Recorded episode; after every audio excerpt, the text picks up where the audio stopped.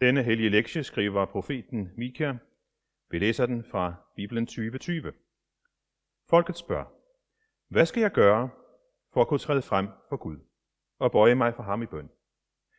Skal jeg brænde et år i kalve som ofre? Er Gud tilfreds med tusind vedere? Er han tilfreds med 10.000 floder af olie? Skal jeg give min førstefødte søn for at gøre det godt igen?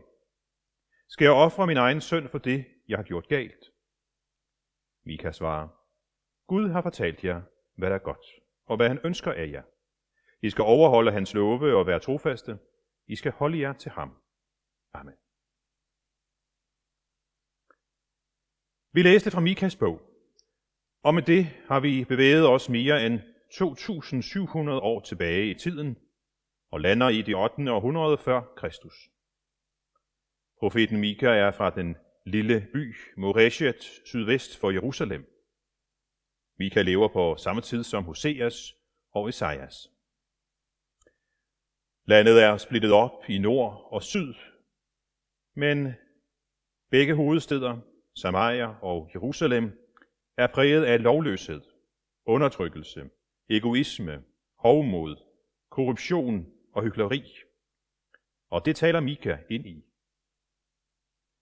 Mika forudsiger ligesom Esajas, at Assyrerne vil komme og erobre Nordriget, og Babylonerne vil erobre Sydriget. Mika minder folket om Guds retfærdighed og Guds krav om, at der skal være retfærdighed i samfundet. Det er der bestemt ikke. Og Mika advarer om, at folkets ulydighed vil få store konsekvenser. Men han forkynder også et håb for folket. Og det er Mika, der også forudsiger og fortæller os blandt andet, at Jesus skal fødes i Bethlehem. Vi læste fra bogens tredje afsnit, som har fokus på nødvendigheden af ydmyghed og omvendelse. Afsnittet har form af en slags retssag. Gud beder Mika rejse sig og føre sag mod israelitterne, og bjergene skal indkaldes som vidner. Herren er anklager, og folket skal forsvare sig. Gud spørger sit folk, mit folk, hvad har jeg gjort jer? Hvordan har jeg irriteret jer? Svar mig. Altså, underforstået, hvorfor gør I ikke, hvad jeg siger, men svigter mig i stedet for? Gud fortsætter med at nævne nogle af sine gode gerninger mod folket og siger, det var jo mig, der befriede jer og førte jer ud af Ægypten, hvor I var slaver. Og så når vi til det afsnit, vi læste. Det er folkets forsvar over for Guds anklage, og vi fornemmer, at folket synes, at Gud er uretfærdig og svarer, lidt omskrevet, vi har jo ikke fået at vide, hvordan vi skal opføre os i forhold til Gud. Folket fortsætter med en sarkastisk overdrivelse. Vil Gud virkelig have, at vi skal ofre den bedste kalv, eller i tusindvis af vedere, eller måske 10.000 floder af olie? Eller vil han måske have, at vi skal ofre vores ældste sønner? Er det virkelig det, du vil have, Gud? Er det det, som skal til, for at du skal være tilfreds? Folket prøver at vende anklagerne tilbage mod Gud og siger indirekte, det er jo ikke vores skyld. Det er Gud, der er urimelig. Men Gud fastholder sin anklage i Mikas svar til den. Gud har fortalt jer, hvad der er godt, og hvad han kræver af jer. Lige her er Bibelen 2020 lidt blødere i sin oversættelse og lader Mika sige, hvad Gud ønsker af jer.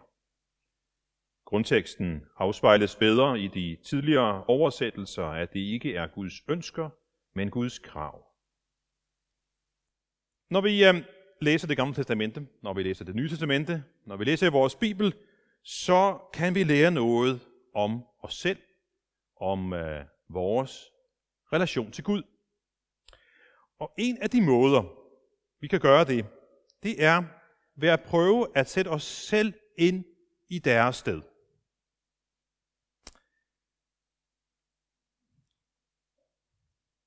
Hvis vi nu forestiller os, at det er os, som er under anklage, og Gud siger til os, hvad har jeg gjort jer? Jeg har lidt døden for jeres synd. Jeg har bandet vejen for jeres frelse. Jeg vil give jer evigt liv. Hvorfor gør I så ikke, hvad jeg siger, men svigter mig i stedet for? Hvordan ville vores svar så være? Ville det ligne israelitterne, og vi vil svare noget i retning af, jamen Gud altså, det er da helt urimeligt. Hvad skal der dog til for, at du bliver tilfreds? Vil det være et passende svar?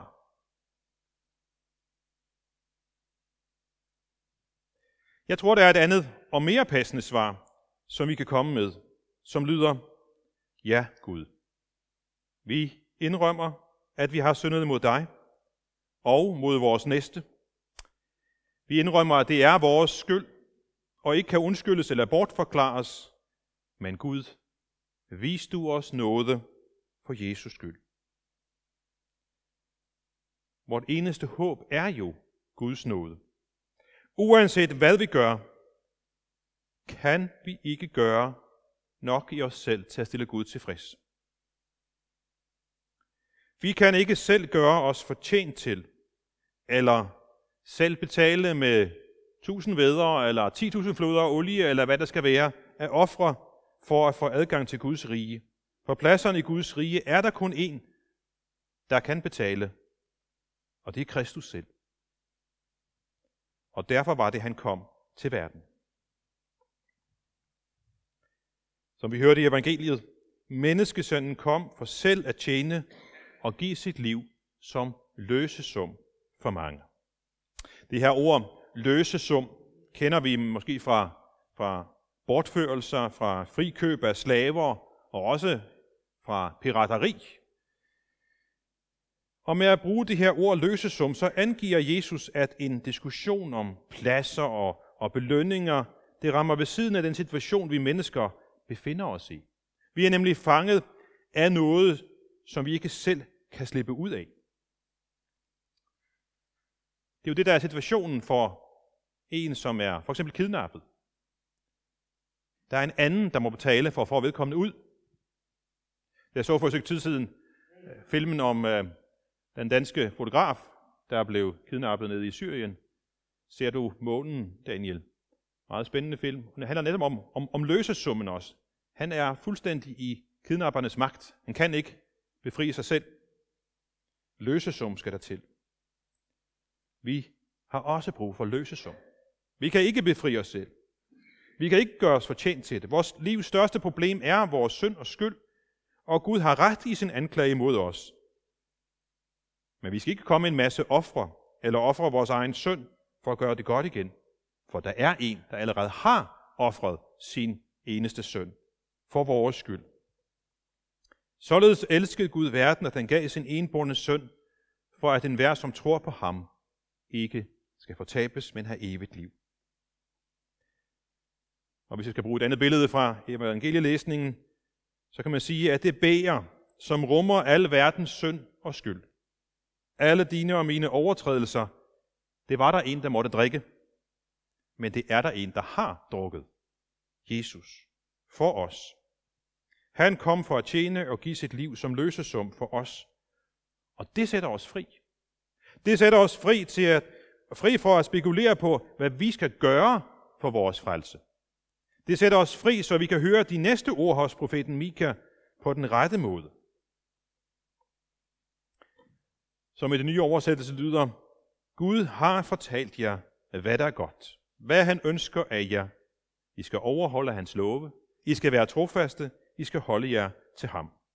Og hvis vi lige hiver den gamle oversættelse ind, den er nu ikke så gammel, og 92, så lyder den samme vers, Menneske, du har fået at vide, hvad der er godt, hvad Herren kræver af dig.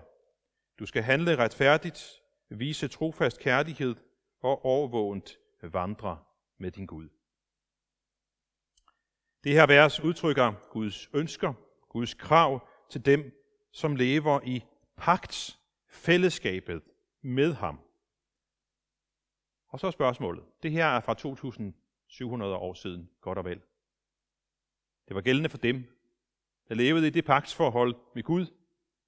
Er disse ønsker, er disse krav stadigvæk gældende? Gælder det for os? Eller er det bare en historisk interessant tekst? Og hertil kan vi svare, at det nye testamente bekræfter, at disse ønsker og krav fra Gud fortsat har sin gyldighed. Men vi skal ikke høre dem som en betingelse for at kunne blive frelst, eller som vejen til frelse, men fordi vi er frelst, skal vi gøre dette. Dette fantastiske vers hos Mika, som på en måde, synes jeg, udtrykker kernen i det gamle testamente, er en enkel vejledning i, hvordan vi skal leve det kristne liv i fællesskabet med Gud. Vi lever i den nye pagts fællesskab med Gud. Også vi er kaldet til at udøve ægte gudstyrkelse. Også vi er kaldet til at vise venlighed. Også vi er kaldet til ydmyghed. Lad mig tage to vers. Det ene fra Paulus. I fører jer da, som Guds udvalgte, hellige og elskede. Altså, I som er Guds udvalgte, hellige og elskede. I fører jer inderlig barmhjertighed, godhed, ydmyghed, mildhed, tålmodighed. Eller vi kan tage Jakob, som siger, en ren og ægte gudstyrkelse er for Gud, hvor far, at tage sig af faderløse og enker i deres nød og bevare sig selv uplettet af verden. Det klinger ret meget som verset fra, fra Mika. Også vi er kaldet til at leve et sådan pagts forhold til Gud.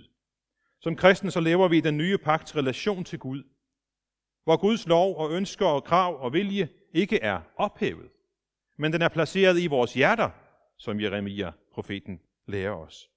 Vores lydighed som kristne er således over for Guds hellige ånd, som bor i os. Og det er Guds hellige ånd, som virker i os og igennem os, og tilskynder os til at leve og følge Guds vilje, leve efter Guds ønsker, leve efter Guds krav.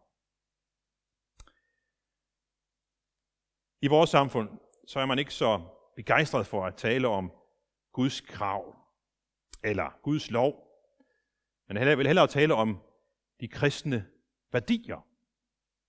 Og de værdier, som kristendommen har givet til vores samfund. Og kristendommen har bestemt givet mange gode værdier til vores samfund. Men spørgsmålet er, er det nok? I Kristel Dagblad i tirsdags, så skrev Michael Vandt Laversen, som er generalsekretær for Fri Kirkenet, han skrev således, de kristne værdier er ikke nok. Der skal tro til. Og så lad os lige zoome ind på nogle enkelte ting. De kristne værdier kan blive en moralsk erstatningsreligion for kristendom, siger han. Og lidt senere, det var ikke værdierne, der byggede vores land.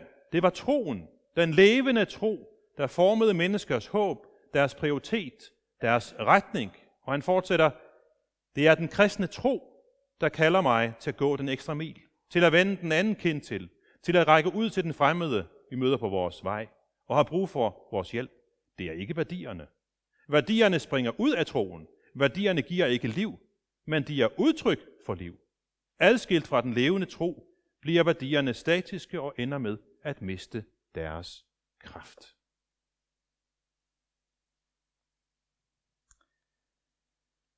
Og så slutter han med at udfordre os til at måske tør vi lade den kristne tro forme nye værdier i vores liv, som kan sikre, at den kommende generation også har en rig arv at trække på.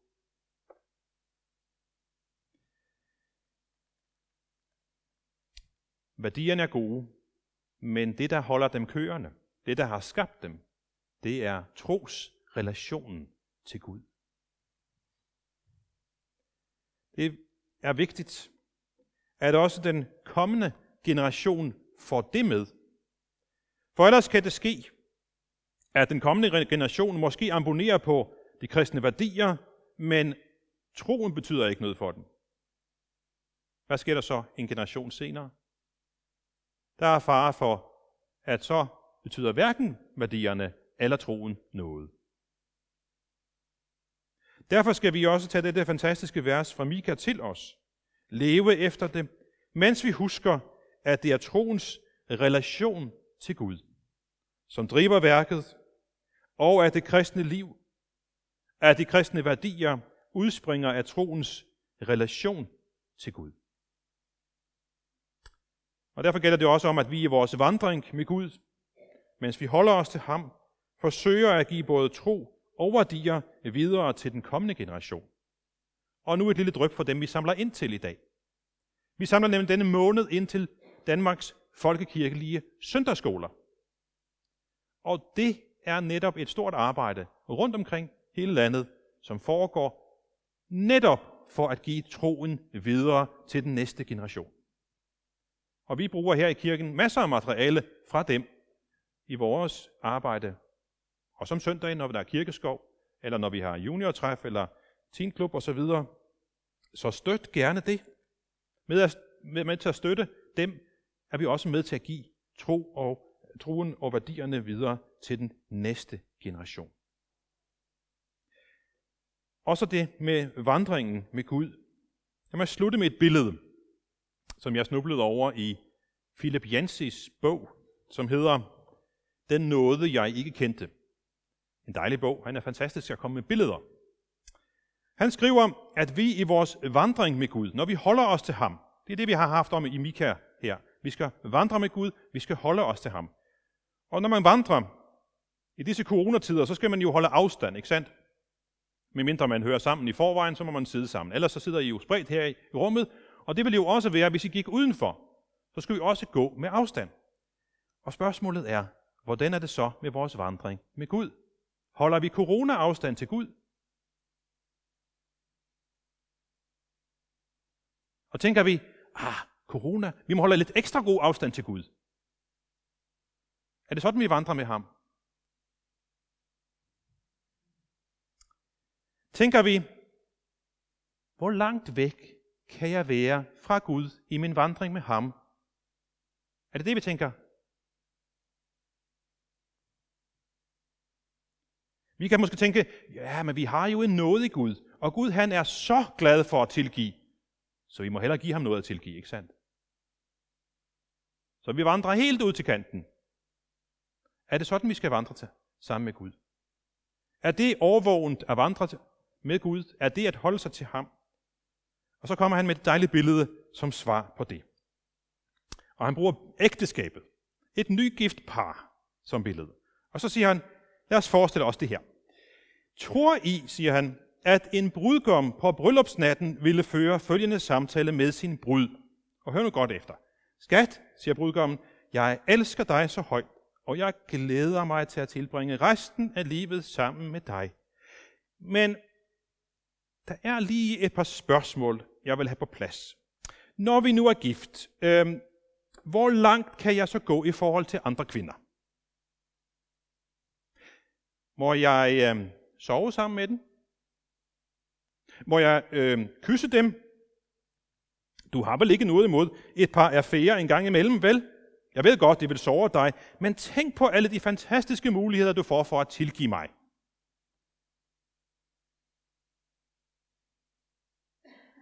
Er det sådan, vi opfører os over for Gud? Denne brudgom har tydeligvis ikke forstået noget som helst om en kærlighedsrelation.